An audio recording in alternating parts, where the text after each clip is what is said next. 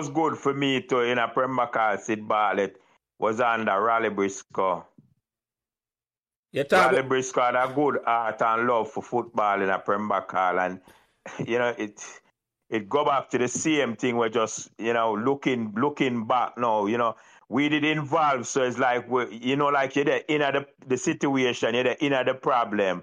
But looking back now when you look upon a man like Raleigh Briscoe where give everything to football in a Pembroke Hall you ask oh we have so much good ingredients and we couldn't make a good plate of food eh? We needed a chef.